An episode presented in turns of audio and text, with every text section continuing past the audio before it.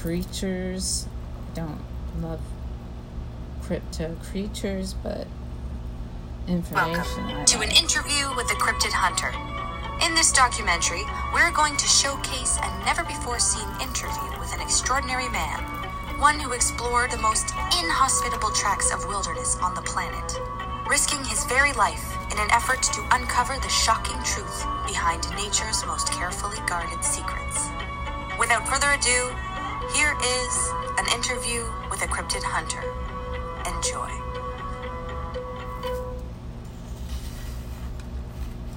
Throughout the course of his research, the author of this book came across a string of references to a mysterious adventurer named Frank Graves.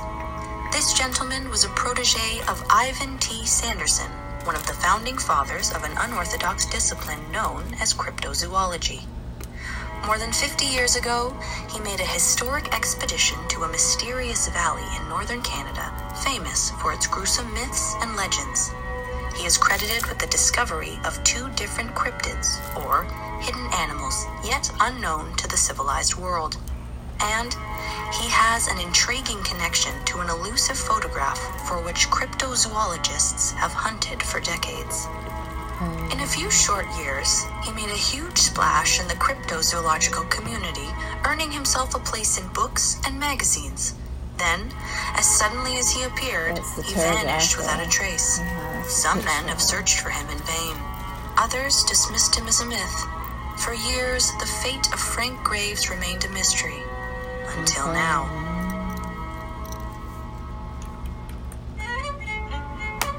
Frank Graves' story begins in Philadelphia, Pennsylvania in the early 1960s.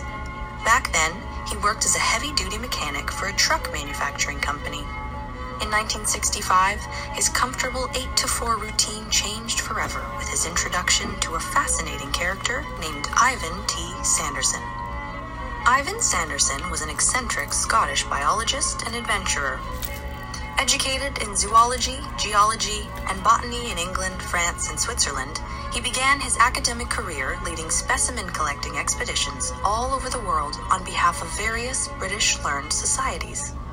In 1932, during one such expedition in the jungles of Cameroon, he and his hunting partner were attacked by a giant bat, which the locals fearfully referred to as Olitiau. This incident sparked Sanderson's lifelong interest in animals yet unknown to science, creatures begetting the field of study, which he coined cryptozoology. Oh. During World War II, Sanderson worked as a counterintelligence operative for both the British and American navies. After the war, he left his old life behind and immigrated to America, where he enjoyed a long career in radio and television, educating and entertaining his audience in his capacity as a naturalist. Sanderson's interest in unexplained phenomena was rekindled in the 1950s when UFO and monster sightings became more frequent in the United States and Canada.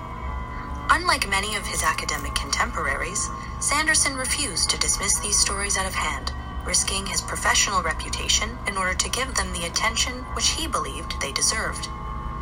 By the late 1950s, he was writing essays on UFOs, and in 1961, he wrote the first book to seriously address the question of whether Harry Wildman truly roamed the wilderness of North America.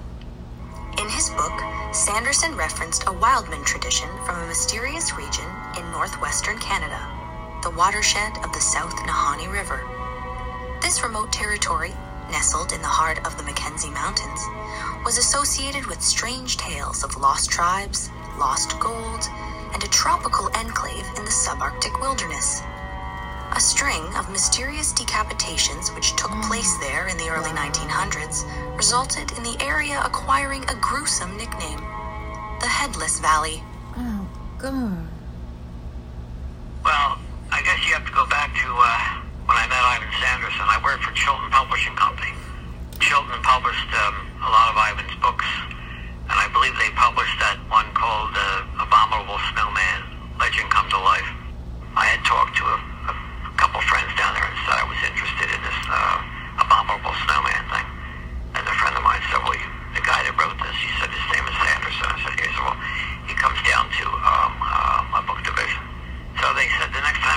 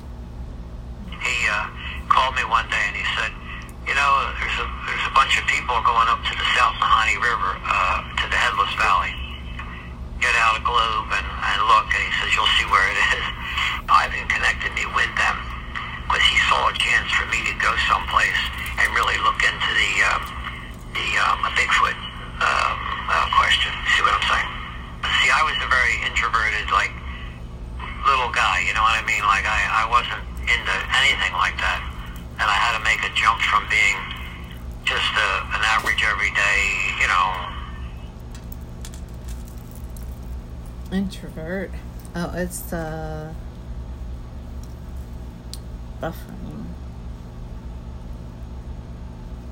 Go to work every day to jumping off into something that was really, in many ways, extremely uh, dangerous. It was extremely dangerous. The group to which Ivan Sanderson introduced Frank Graves was a team of American university students who hoped to resurrect the dying art of old fashioned discovery expeditions. These young men called themselves the American Expeditionary Society, or AES. In the summer of 1965, Frank Graves and the AES boys equipped themselves at Minnesota State University before heading north to Canada, bound for the Headless Valley.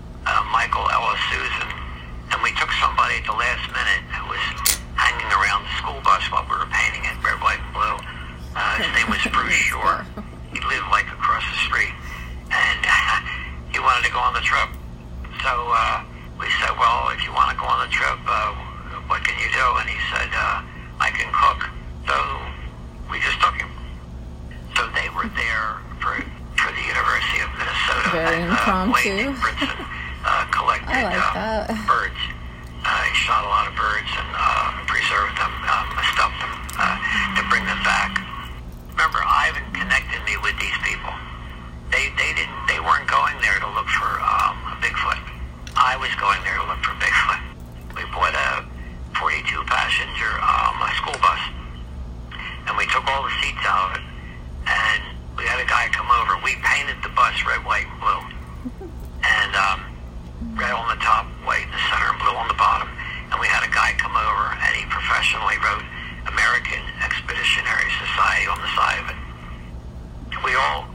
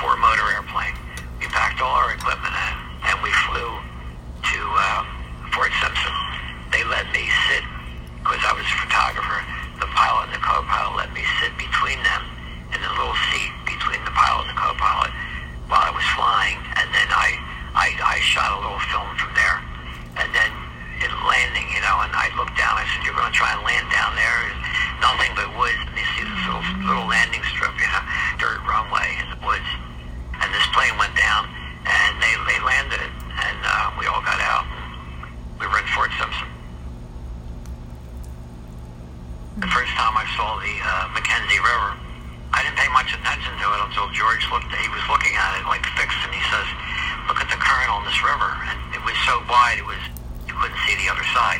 But the current was like 18 miles an hour, and it, I didn't, you know, I, I didn't even think about it until he brought it to my attention. Look how fast that current is, and he said, mm. "The South Nahanni is going to be a lot faster than that." Two of the people on the trip, George Boyum and Wayne Ingbertson, they were uh, farm people, and they were very tough outdoor people. But uh, uh, Ella Susan, uh, Mike Ella Susan, uh, Bruce Shore, and myself, we were kind of like city people. You know, we were all kind of new to things like that. We had the Indians build us a, a 30-foot, uh, very well-built, beautiful flat-bottom boat, but it was too small.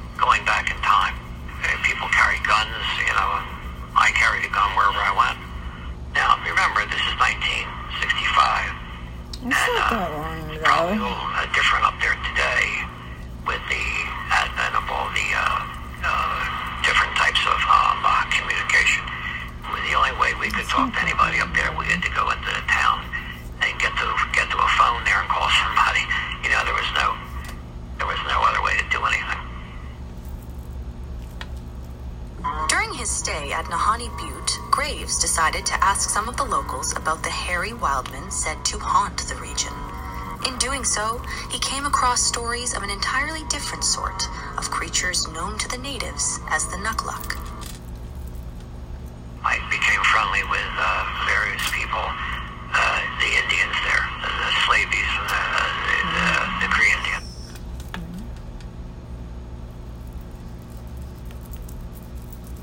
Okay, it's buffering. You know, um, I think I heard of this place um, on a different um, podcast, and it was a uh, Bigfoot podcast, and um, he and his wife um, took people up there to see the to Bigfoot. where they trust you and they'll talk to you, that's when they, they talk to me about these things. When I got really friendly with the Indians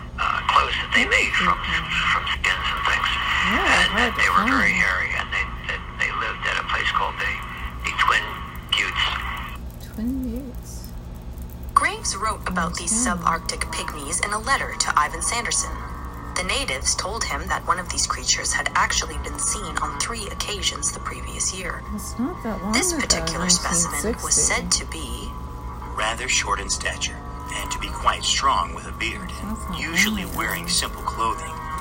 The name given this creature was Nukluk, or Man of the Bush, or as told to me by one old man, Bushman. The first Nukluk sighting took place in April 1964 in the woods near Fort Liard, according to Graves. An old Amorine named John Baptist It's not came upon a man shaped creature who was rather strong and sported a long, dark beard. He wasn't wearing any type of clothing and carried no weapons. He was said to be rather shy, for as the band of trapping Amorines advanced upon him in a friendly manner, he uttered a low growl and fled. The second sighting took place at Nahanni Butte in May 1964. One night at dusk, while weaving a birch bark basket, a slavey woman, was made aware of a presence outside of her cabin. When she looked out the door, she saw nothing. But a little later, she looked up at the window and there saw a face. This face was identical in every respect to the one seen earlier that month. the woman and her two children went outside to look for the little creature, but by that time it had retreated into the bush. The little Now, we go to my favorite really tale. vicious. This was told to me by a boy of about 14, From what I whom I knew only as Jerry. He was recommended to me for my purpose by the school teacher there. This little boy saw a creature identical to the previous mentioned one, except for a few exterior differences. This sighting is said to have occurred last fall right outside of Fort Simpson. One evening at about 9 p.m., the little fellow's dog began to bark. This event is not unusual, for his home is located right at the edge of the city dump, and a dog can pick up the scent of many different night scavengers during the passing of one night, especially in that country. On this night, however, the boy and his father went out to the dog to find out what was the matter. When they got out to the dog, it was quiet and standing most still. At first, they detected nothing of unusual interest, but when the father turned on a flashlight for a little extra investigative work, they heard a slight noise. As they turned the light in the direction of this sound, they were surprised to see a rather small, dark creature. This creature is said to have remained where he stood for several minutes. At about that time, the dog again began to bark. With that, the creature departed at speed. He was seen by several bystanders who gave slight chase, but upon their entrance into the picture, the creature quickly headed for the bush. He was not pursued. And we stayed there for a week or two, and then we went to uh, the hot springs. The Kraus Hot Springs lie on the South Nahanni, about 60 kilometers upriver from Nahanni Butte. Back in the early 1900s, they helped inspire a legend of a tropical valley hidden away somewhere in the Canadian subarctic. In order to get there, the American Expeditionary Society had to pass through an obstacle known as the Splits, a deadly labyrinth of islands and long jams that had claimed the lives of many canoeists. Mm-hmm.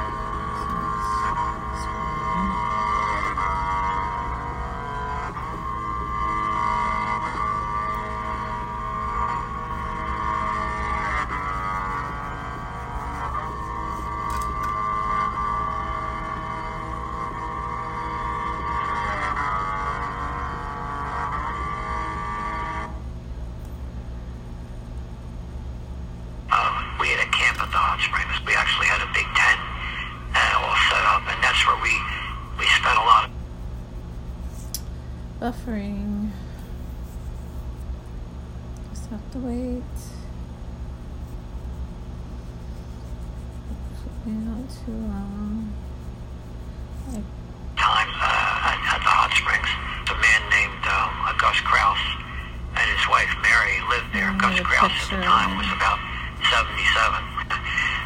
I'm Those almost that old myself now. But he he did things like he was in his uh, 20s. He was very very tough outdoor guy. Cut down big trees, drug them all through the the, the bush. Gus was the kind of guy. If he would light his pipe, he would reach into the fire and pick up hot coals in his fingers and, and light his pipe. He was very, very nice guy, very nice guy to talk to. His wife was an Indian woman named Mary, kind of a short woman, wore um, glasses. Actually, Mary had shot Gus at the uh, uh, when they they all lived at uh, uh, the Honey Butte, and before they moved up to the hot springs, it was in the winter time. She I saw a him? video, a movie of this when we were at the hot springs. They showed us a eight millimeter movie of something swimming in the hot springs in the winter. Because no matter what happens, the hot springs are always there, and they would go back to the hot springs and go in the water, even though it was like uh, 30 below. It must have been. And at some point, there was a problem between Gus and Mary, and Mary shot Gus in the head with a rifle, a 22 rifle, and the bullet went behind, hit him right behind the ear, and it went around his head and came out the other side. And Oh. only a 22,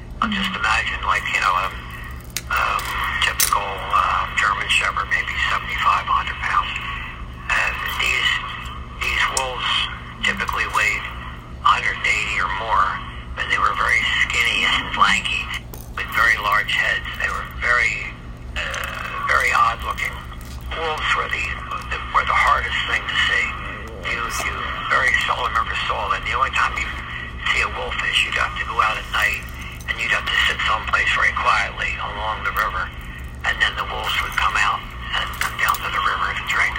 You would never see them ever, uh, but they were all around you. I uh, there was an experience where I was out with uh, Mickey and I used to used to go on walks, and we would uh, we went off one day, and he was always afraid of wolves.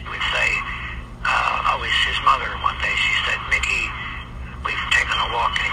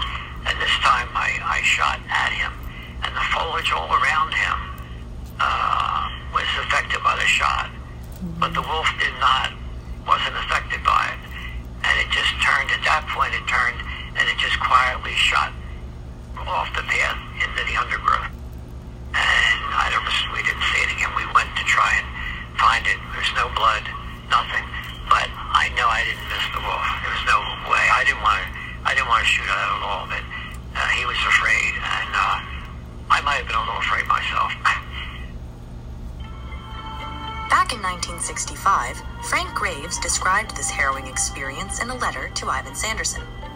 An enormous white thing that I at first thought must be a polar bear sort of wandered out of the trees. It wasn't a bear. It looked more like a gigantic dog. It stood straight up on rather long legs, more like a dog or a wolf. I had seen plenty of That's wolves, dog, and some of them are enormous enough up there. But this thing was 20 times the size legs. of any wolf I had ever heard of. By a sort of reflex action, I fired at it, and it was less than 20 paces away and only partly screened by little bushes. I hit it with two barrels of ball shot. It didn't even jump.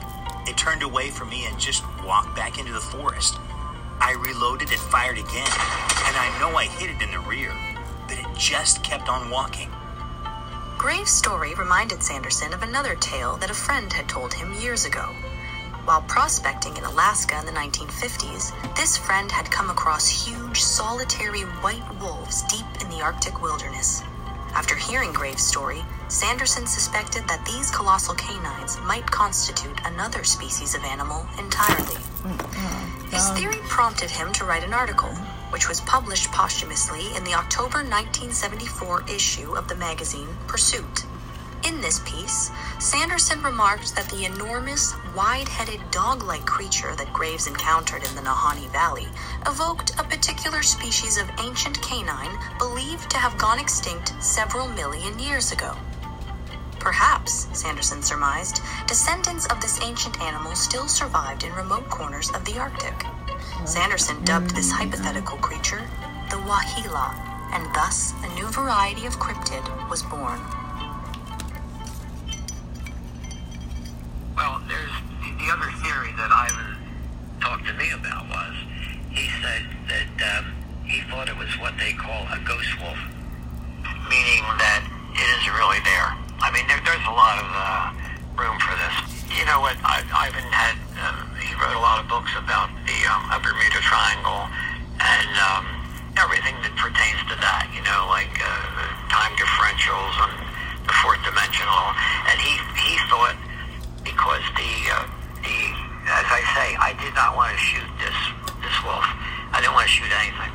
I when it became apparent that it was it could have hurt us, I shot at it, and um, everything Because around it was coming uh, was affected by the shot, and it wasn't. And then it that's when it turned and it ran into the it ran off the path to the right up up into the bush, and uh, this bush is very heavy. Plus, the, the carpeting of that type of forest is moss about a foot thick. It's a foot thick. It's like walking on a sponge everywhere you go. Once you get off the um, game trails, you're walking in these uh, sponges. It's like a sponge. And um, so once it, once any animal gets into that, you can't hear them. And uh, when, once it, it, it went off the path, see, I only heard it because it was in the water. And it came up the path, which was a dirt path. And when it got to the top, is when I saw it. So, but once it once it uh, decided to leave, it jumped off the path into the woods to the right, and then you couldn't hear it anymore. And um, so anyway, but Ivan's personal opinion was he said it, he thought it was what they call a ghost wolf. Ever since Sanderson's article, there have been several ideas put forth as to the identity of this strange animal. Some have drawn parallels between it and another mysterious canine from the Great Plains. Others have attempted to connect it with a monster of Inuit myth. Frank Graves has his own thoughts regarding the nature of the Waheela, which he shared for the first time in this interview.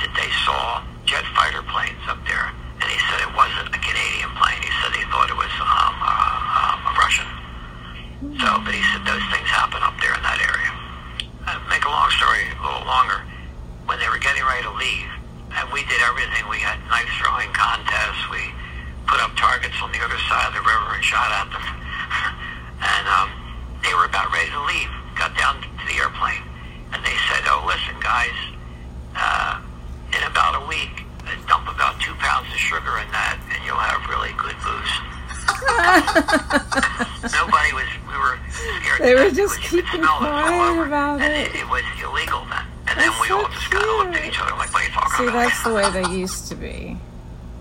They used to be really cool like that the, Now the, underlying reason for the whole trip like, was to war. investigate reports of Sasquatch, Omaha.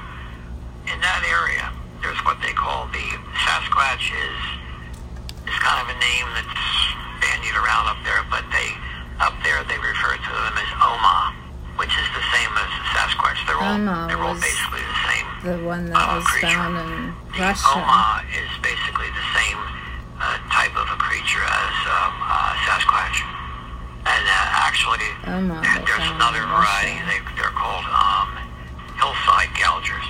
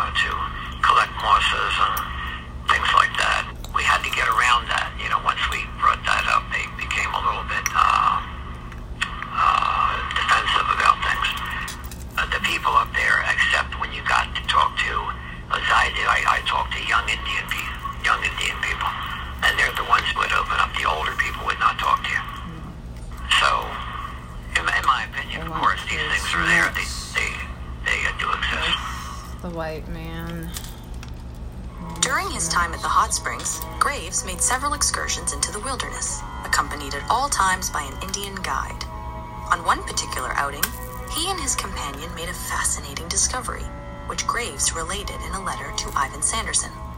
We made several successful forays upside valleys and canyons during the days while we moved upriver, and we got our food quite fast. But then one misty day, we set off up a canyon that the Indian said he did not know personally, but which was not lucky. And in truth, we did not spot a living thing in three hours, so we started back to the river. Then suddenly, my pal stopped and pointed at the soft, wet ground in a little clearing and actually gave one of those grunts that movie makers love to have their red Indians make. He was a bit rattled. So was I. For there, most clearly marked in the mud, were three footprints of what appeared to be a barefoot man who would have had to take a shoe with an internal measurement of at least 16 inches. That's a My big friend foot. gave this thing a name, but I never really did catch up with that as That's a we big went down to the valley at no Sasquatch. dog trot, I can tell you. There's a, a thing in Canada.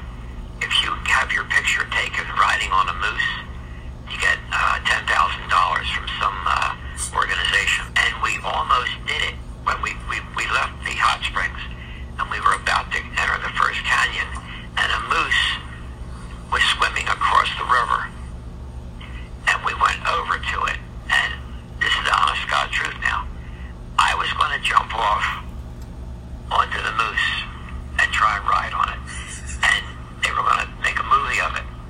I was afraid that if we jumped on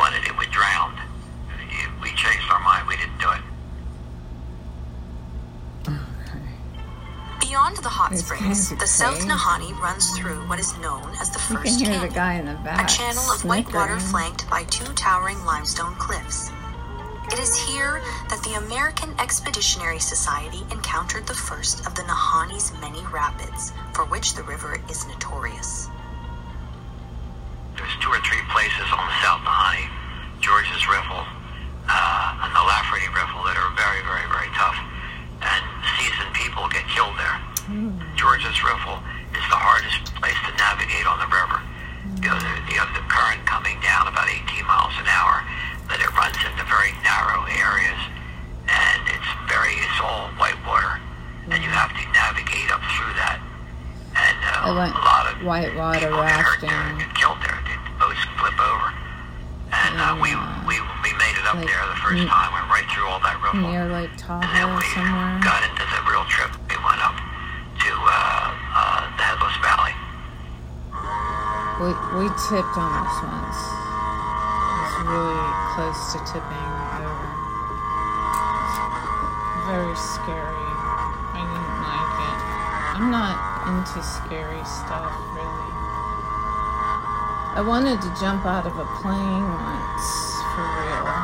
Um, more for the head trip that it would be. that was our main camp was in the Headless Valley. Couldn't do it.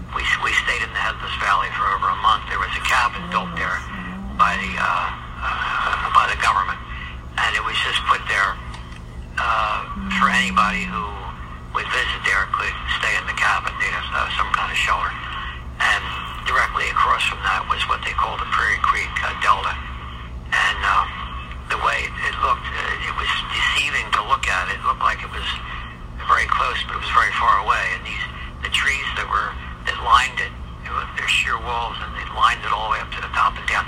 But the trees, it looked like grass. These trees were 100 feet tall, and and it, they looked like they looked like little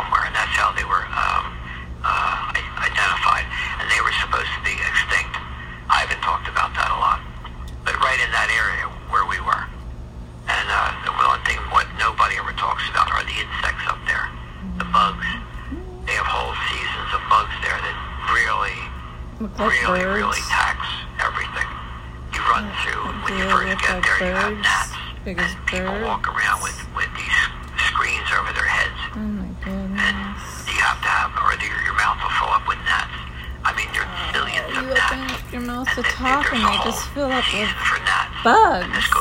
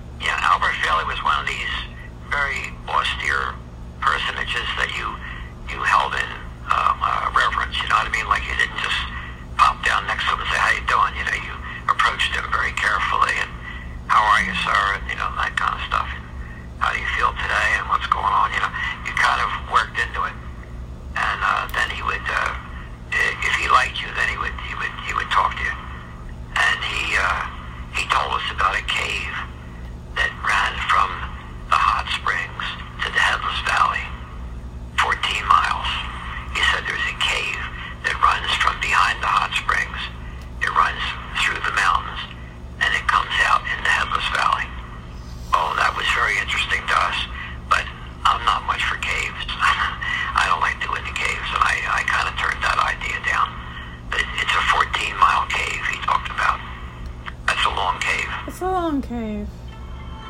Much of Nahanni country, especially the area surrounding the Headless Valley, is pockmarked with deep caves that lead into the rock. Legend has it that these caverns are haunted by some sort of sinister presence, from evil spirits to Neanderthals to hairy red eyed giants. During his time in the Headless Valley, Frank Graves stumbled across one of these caves and made a shocking discovery inside. It was probably when one we of those elongated skulls. We would take walks. Uh, George and I would we go across the river, across the Mahoney, and we put the boat up over there, and then we would go on a walk across the Prairie Creek, a delta.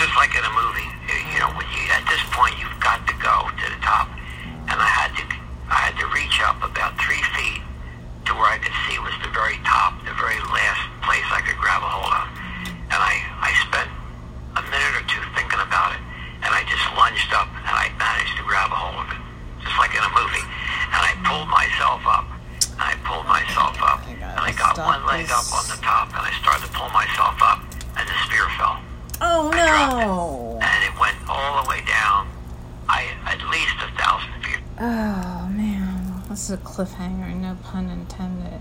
I just have to um, update this one that doesn't take, it only takes an hour, and otherwise I'll lose the rest of it for the guys that listen to this channel.